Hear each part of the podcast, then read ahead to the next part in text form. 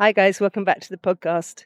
The Rogue Invitational is over for the year, so John and I caught up about the realities of travelling to international competitions and what it's like behind the scenes. Hope you enjoy it. Welcome to the Europe is Coming podcast, taking you inside the minds of Europe's best CrossFit athletes and the people behind them.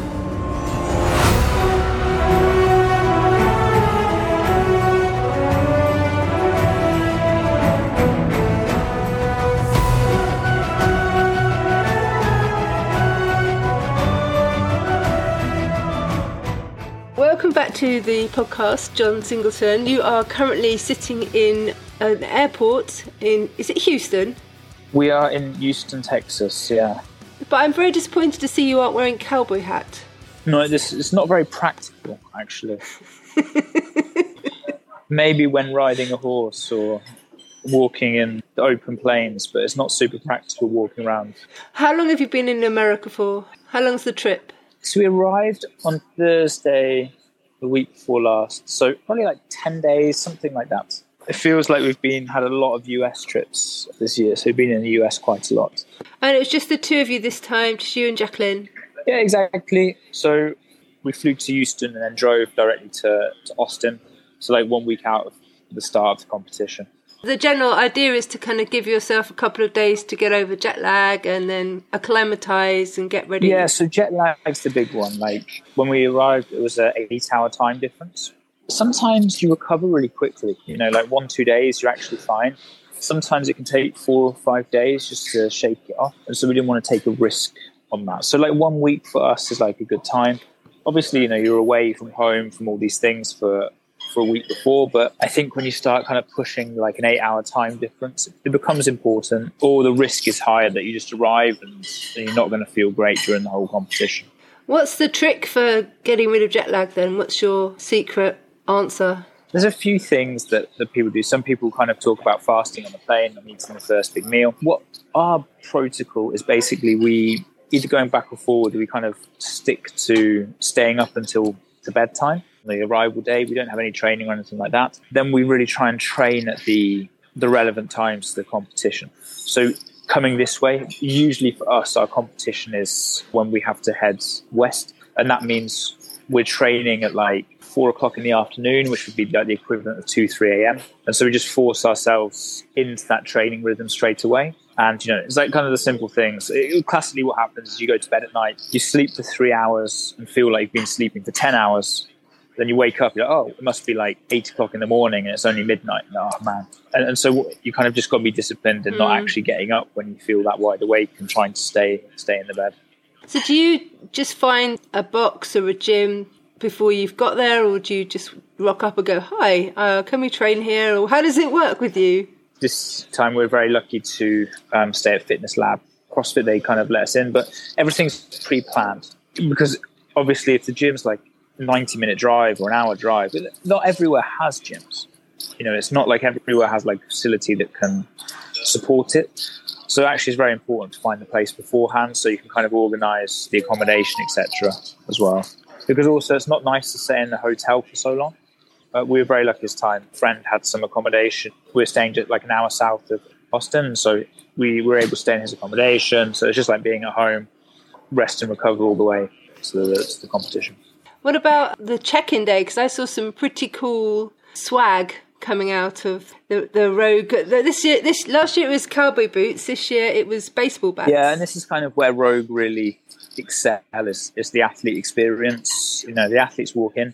Also, you've got to imagine, compared to games, like Rogue is taking 40 CrossFit athletes compared to the hundreds that are at games. And so it can be a lot more personalised experience. You know, everyone's going out getting these kind of jerseys, the baseball bats, and it feels very like intimate and exclusive. So they really make the athletes feel special at the Rogue check-in. And as you say, they've done something cool these last few years with the cowboy theme or now the baseball theme. So it's just a really nice start for the athletes as they're kind of walking into the competition. Are you ever a little bit jealous? No, actually, I've done it. I've been through it so many times now that I don't. You know, it's not like I'm jealous of that. Actually, GORUCK were, you know, at the games you don't get anything. You know, you get your like a little wristband. But this year, the coach has actually got a t-shirt and some shoes from GORUCK. So, you know, we were very privileged this year. Yeah, you got treated. Yeah. Spoilt. So that's all. That all looks like super fun, but then they dropped the bomb on you, didn't they, about the first event being on the Thursday, not the Friday? Yeah, we knew. What was that like? We did knew before when it was going to be, but Rogue kind of took a bit. So Rogue had been very open before about what's happening, clear communication, and I think most athletes tend to appreciate that. But this year they went kind of the opposite of secrecy. No one knows what's happening. You just get on a bus at 7 a.m. No one's allowed to come with you. But we're going 2 hours away. You don't know what you're doing. Bring everything. So it kind of has this. It's happened at the games before where they kind of say, meet at this time and you don't know what we're going to be doing. It was a good event. The athletes, it was just like a trail run with the pack and some obstacles. But it wasn't anything crazy. It wasn't like they went to some military base or did something super special. So everyone, I think, was a bit it was kind of loads of hype around it about what's going to be happening. I think Rogue's going to be releasing a bike, so people wondered if they're going to be bringing their new bike out. All of these things were kind of speculated, but actually just turned out to be a ruck run. So it was a bit of for all the hype around it, it was But Lazar twisted his ankle, didn't he, on day one? Yeah, so he did. Usually it would have been a good event for him, the run. But yeah, he twisted his ankle and had to walk the rest of the route. Obviously, it was tough happening, something like that, but it wasn't so bad that he couldn't finish the competition. It must have put him back a long way because he didn't manage to get up the leaderboard, did he? Well, the thing is, in Rogue, it does suit an athlete with big power output, typically stronger. And Lazar is... That's something that Lazar is working on, is that kind of power output and top end strength. So it's always going to be a harder competition. And then with the one event that's, that you could really excel at, you end up taking an injury. It's that's kind of a double whammy. So when the actual event began, properly began on the Friday, what did you think of the workouts? What did we have on the Friday? Let me look. Yeah, so Friday was a really savage day. So the first thing is the ruck run in of itself's not too crazy, but it's all accumulated volume. Oh, yeah. So then they start on the Friday and they change to log bar muscle-ups. So this was the log bar muscle-ups, which I think was a really nice twist. It was, I think it's very clever when you kind of change a staple movement in a simple way, and adding a log rather than a gymnastic bar was I think, very clever, and the workout worked really well. I think it was a great start to the competition and a nice, unique twist, kind of a very classic twist. You then went into this back squat workout, which was super heavy. It's it depends. It's relative, isn't it, the heaviness? But it was kind of 15 reps at 185 in pounds in kilos, 125 in kilos for the girls. And so at that kind of top end numbers, you have very big discrepancies in time. As you saw, some girls couldn't get one rep. Some girls were able to finish in things 3 minutes or something like that. So you had a huge discrepancy in the kind of times and abilities, because that kind of way, it's do you have it or don't you have it? And that's almost a buy-in to be able to get the work done. So, for all of the girls, that weight, 15 reps combined with the box jump overs already, the volume's starting to accumulate already. And then they went into the spinning DT, which is, echo bike and barbell again. We call that day one. It was a very tough day one. And it also, because there was a rain delay in the morning, everything got pushed together. So it's basically event back. So it was actually quite a tough day physically for the athletes.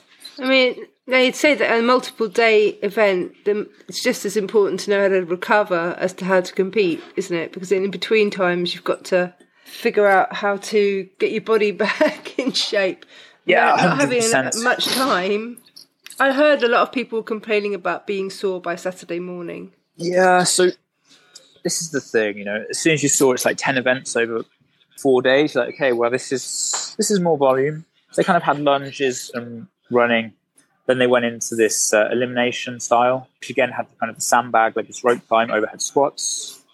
And then they had the 1RM log press for day two. So interestingly, the workouts are very short on this day. So actually, kind of overall volume wasn't super high, because I think you started with the lunges in the morning. You also combine that with kind of a run up the hill. It was more of a sprint event, to be honest. And then the second event was interesting in different ways. They had the overhead squat, so you had another squatting element with the barbell and the sandbag carry, but that event came a bit controversial through like behind the scenes. They just made some strange choices of in that event of how it worked. What do you mean? So in essence, they gave top 5 athletes to buy into the next round. Usually that kind of they had done it last year in snatch, but usually in CrossFit with that style of scoring, that doesn't happen because each event is kind of uniquely programmed to be a different test. So it's not usual that you give an advantage to a group for a unique test. It was kind of like a strange concept to use during an elimination style. And so what was actually happening is that some people in the first heat would get better times than the people in the top 5, but then even still the top 5 would get higher points than the people in the bottom, even though they'd done a worse time. It was like it's just because of the concept of the way they did the elimination was a bit. It's kind of unique. It doesn't happen that much in CrossFit style events. And then there were also they had some issues with chip times and people going through and qualifying. So that's why there are all the delay for people who are watching on live TV. That's why there are all the delays. Like it was a very long event for very short events, just because there was lots of changes happening with times and various things behind the scenes. And then we had the Texas Oak, which is inevitably won by Denny Spiegel. Yeah. Well, I say inevitably, but I mean, she looked like she could have gone a lot heavier, actually. Yeah, it's interesting. I think the event, the Texas Oak, it was a nice change. We've obviously moved into kind of a strongman theme through a lot of the heavy lifts, and it kind of worked. I think the concept was good. Again, it became a bit of a controversial event. Because, yes, really? So they used a tiebreaker for jerry cans. And so what would happen is that actually, I think it was eight athletes were actually tied on the same weight. Because they're relatively big jumps, especially for females, going up around 5 kilo jumps on a log is pretty big. And so actually you had these bottlenecks. And therefore, at one point, you had 8 girls go out the same weight. It was all then decided by this jerry can carry. So it was almost half of the field were decided because of the split time of a jerry can carry rather than a log press, clean and press. So it was again a bit of a strange choice of events. There are a few things going down. I mean, at this point, it is almost interesting from an observational point, as from the coach and the spectator, all these things going on. But these changes really do have impacts on the overall winner. And the interesting thing is at Rogue this year, the prize money gap between first and second is around $100. It's huge. Yeah, it's $140,000 gap between first and second. And, which is just huge. And so, you are getting to the point where these changes are worth hundreds of thousands of dollars that they go through, and the impact's really there. So, and obviously that makes, I think emotions run high. And also at this point, and now the athletes are starting to get a bit tired, especially going into Sunday. So the kind of tiredness, the fatigue, all of these things are starting to build a little bit more just because of the overall volume. Was it quite tense backstage? Did it get a bit emotional? No, I think everything was fine on the Saturday. Then on Sunday, there was some controversy in the sense that the standard of the handstand push-ups. So I don't know how much you kind of saw on the live stream, but one of the things, they had a set distance for the parallettes, and your feet couldn't move and had to stay within a distance of the parallettes. And so this meant that it creates a very subjective environment for judging, in the sense that, one, it's just very hard to see when you're close to an athlete how much the feet are moving and if they're staying within the distance of the parallels. And so what will be happening is, obviously, someone just got messages on my phone, reading the message. Some judges would therefore be very strict about the legs coming out, and some judges less so. And in a workout like that, one no rep on the handstand push-up is, especially if you go into failure, all these things, it can take a lot of time. You get a no rep, it can end up taking 20 seconds, 30 seconds, because it can be a hard movement when you're close to failure.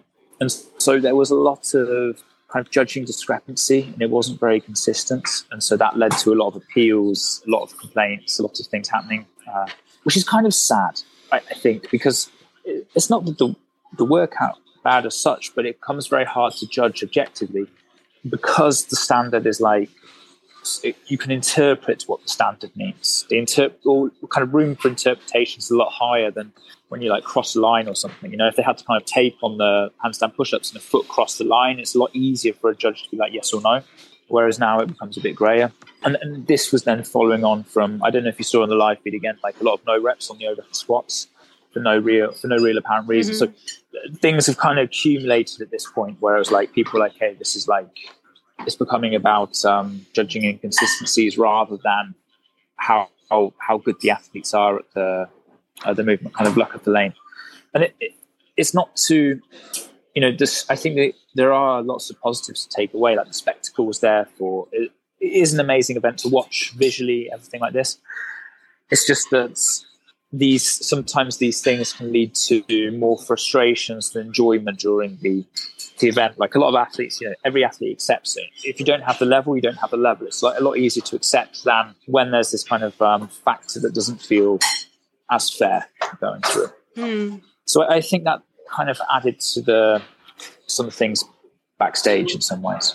What can we do about the problem with the judging, though? I mean, it seems to be at every event the same issue. Yeah, you know, how many times are we going to talk about this? And I think that something does need to be addressed, because I think there's actually lack of communication. Right? You know, I'd have to say it comes down to communication. Like, how do we solve this problem? Because I think actually everyone wants the same thing. You know, everyone, all athletes, all coaches, it's not like anyone's seeking an advantage.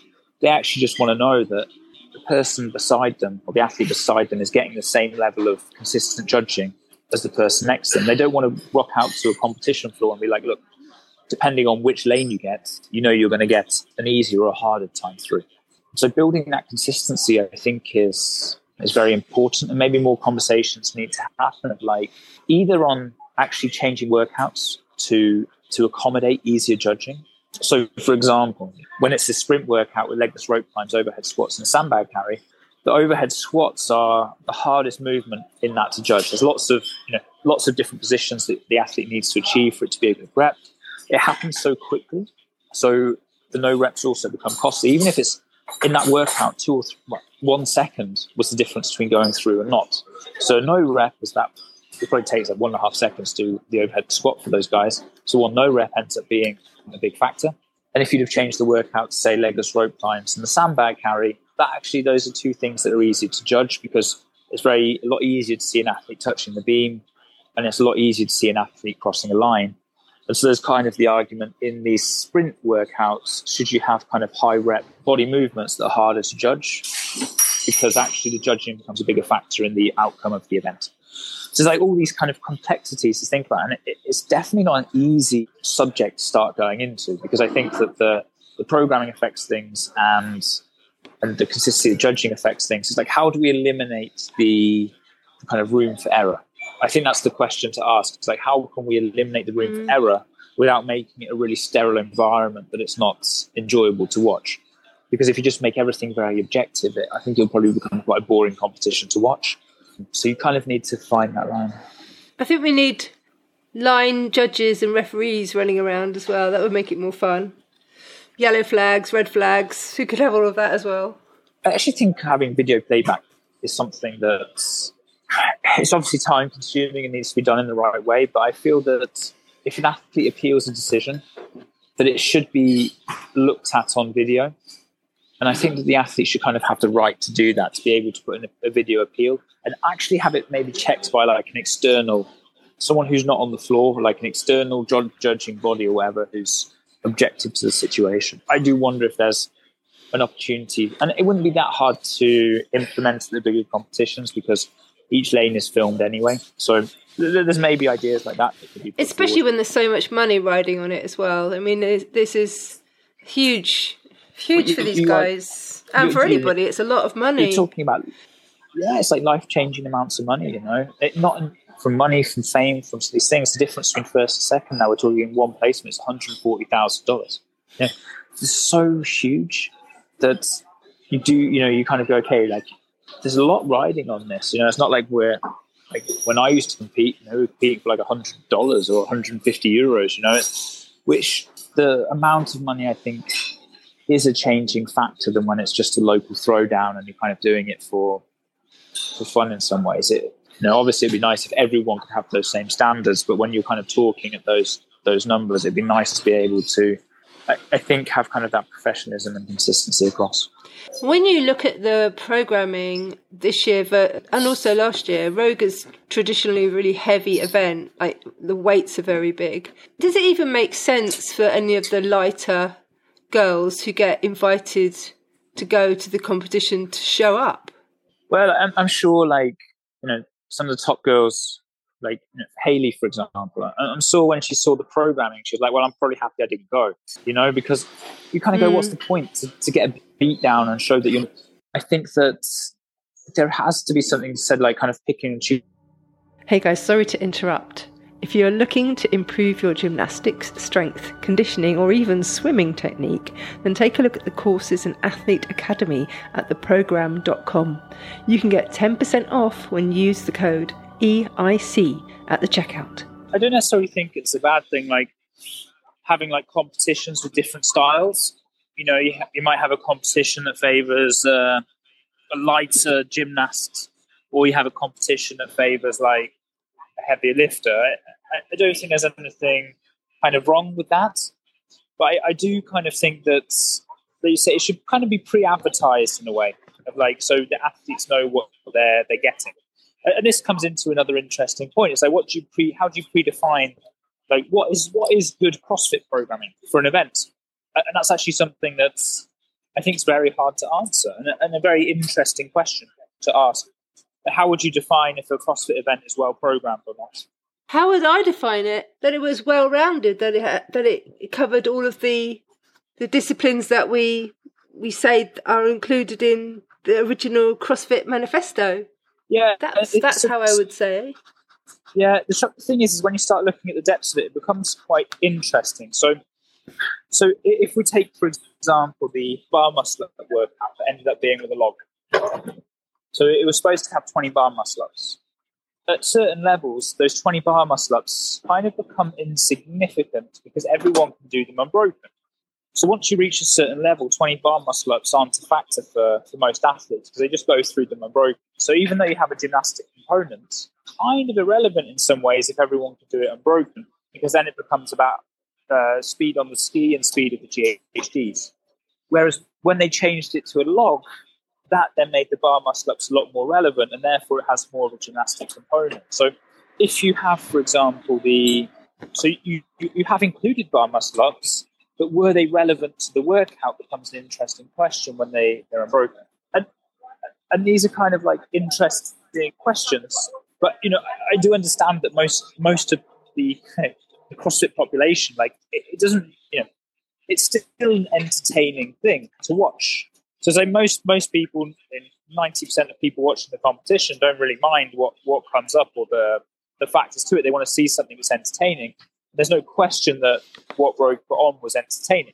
It's more kind of the nerds and behind the scenes that ask these questions of, like, what defines good programming of a CrossFit competition? And I don't necessarily think there is at least an answer that's written down on paper right now. Because if you take it to one extreme, you don't have any variance. And if you take it to another extreme, it's too random. And so finding that balance in a very varied sport is extremely difficult. You're going to be programming a competition soon. I might just be tired whilst I'm on the flight talking. But yeah, exactly. So, you know, maybe this is why also that lots of these questions are in my head right now. It's like, how do we provide a good program for the athletes that are coming on board that provides a good test? Tell me a bit about the competition that you're programming. Yeah, so this is slightly different. It's because it's in teams of three. It's also aimed at athletes, you know, with the competition has kind of a scaled division and various divisions. So our aim of this is to be able to provide balanced test for the athletes, meaning that we will have components of strength, components of conditioning, components of gymnastics that are coupled together in such a way that, you know, what we would like to think is that the most well-balanced athlete will come through victorious. And it's also important that that is fun and entertaining to watch. And when is the competition happening? It's at the end of this year, is it, or next year? 10th and 11th December. So Chris is actually going. You've got to get on with it then. Yeah, we in our defence, we were given a very short notice. But yes, we're already in the we already have kind of a draft program written up of what we want to do. So it is already in the stages. Also, a team, you know, it's like there's another level of complexity of like how much you're testing the individual's abilities and how much you're testing the kind of synchro ability of the teams. Well, it'll be fun to talk to you about what the decisions you make about that then, because I think that's an interesting. I mean, so one thing I think is like kind of an important point of this is like, you know, if you'd asked me, was Rogue a great competition? Yes, it was like very entertaining to watch, visually very pleasing. You know, I think that the best athletes won, and so from that side of things, like it was a great event. I think the one thing that we want to try and achieve is that actually how do we advance things so that we can have, you know, how can we evolve the sport in a better direction that allows some of the issues that occur not to occur, because they happen very frequently across the competitions that we travel to. Like, I have no doubt that these are again. It's like, actually, how can we put things in place that mean they don't? And is that possible? You know, are we talking, is this going to be possible or not? Was there anybody who competed at the weekend that you were surprised by? I'm very impressed at Medeiros. It has to be said. Like, his dominance is quite incredible. It blows my mind that we go from Froning to Fraser to Medeiros. You know?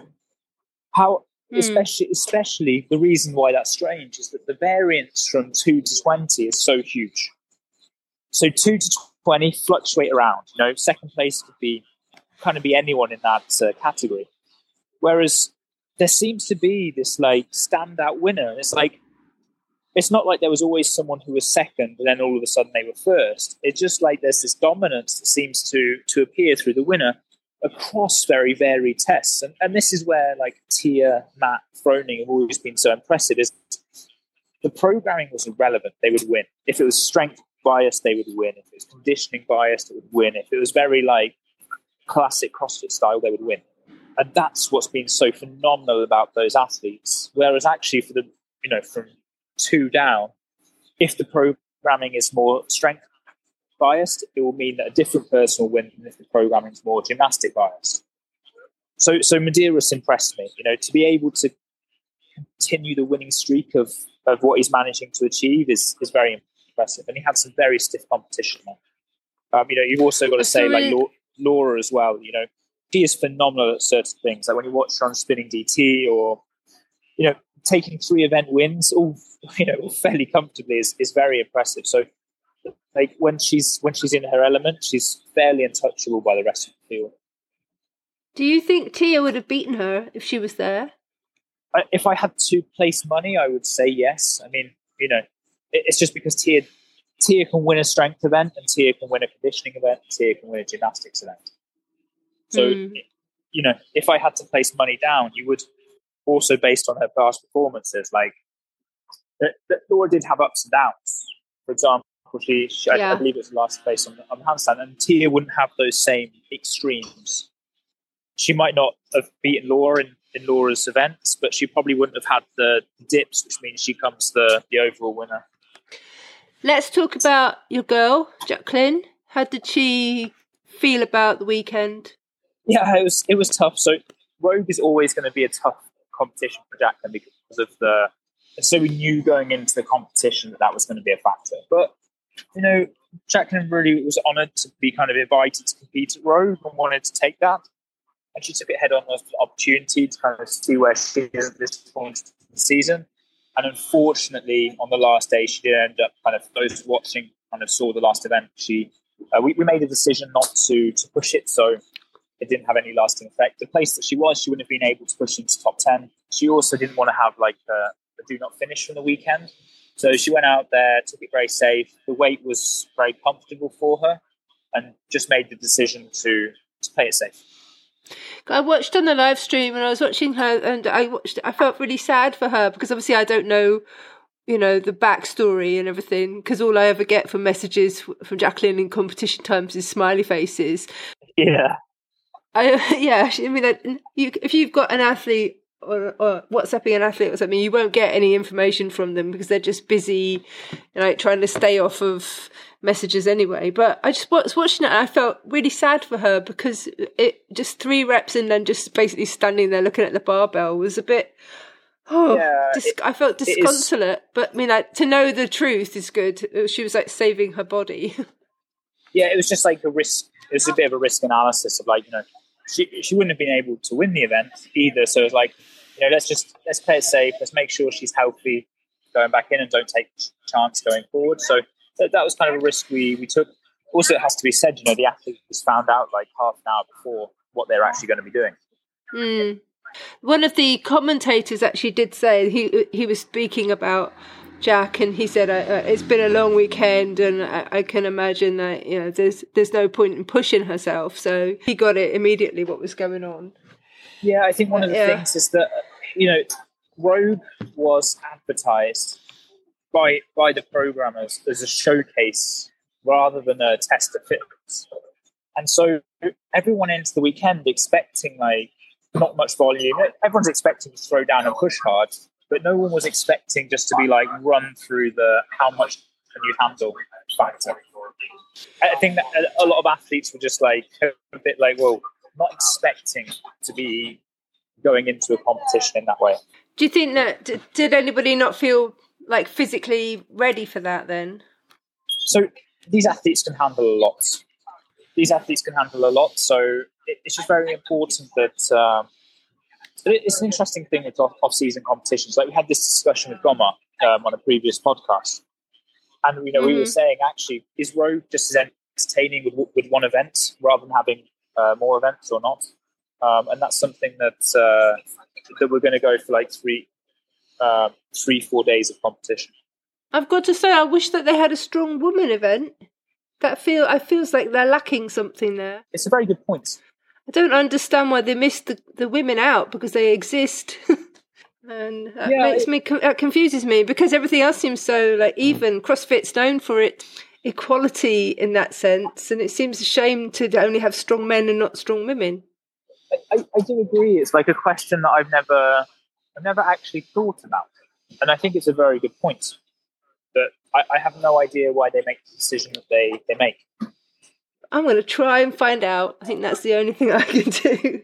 Yeah, I actually, you know, I don't follow the world of strongman, so I don't know how, you know, I obviously follow it to a smaller degree, but I don't know, like, if how the strong women competitions are, how present are they and how much they occur. Well, it's a bit like women's football. If you don't give it the exposure, it's never going to get any bigger. It's very much, they do exist, you can find them on Instagram lifting up dini stones and flinging cabers around and all sorts of things. So I've looked and they're there. So why aren't they involved? I don't know. So where are you going now, John? So I go Amsterdam, then back to Mallorca. Like, it's just, we've had a lot of time in the US, so we've got an elite camp happening in a few weeks, so a lot of our top guys are going to be over in Mallorca training for the season. Oh, fab. That'll be exciting. So I'm going to go back and prepare for that and go back home and make sure everything's running as smoothly as it can. Who have we got coming? Maurits is going to be there. We've obviously got the 3 girls that are currently on the island. We're actually releasing something quite interesting. We're actually going to be joined by Renato, who's a coach, and one of his Portuguese athletes called Thiago. So there's something interesting coming from the program, so stay tuned. But we'll be joined by those 2 guys from Portugal and a few other athletes who are coming in as well. Interesting in what way? What we'll be releasing. You'll have to stay tuned. Oh. it'll be released by the end of the week. Oh, okay. So look out on the program's Instagram, I guess. Bon voyage, John. Safe travels. Next up on the show, we will have Taylor Howe telling us about how she rediscovered her joy for the sport in her local box. Until next time, thanks for listening and bye-bye. Don't miss the next episode. Subscribe now wherever you get your podcasts. Europe is Coming is a program production and hosted by Vicky McLeod.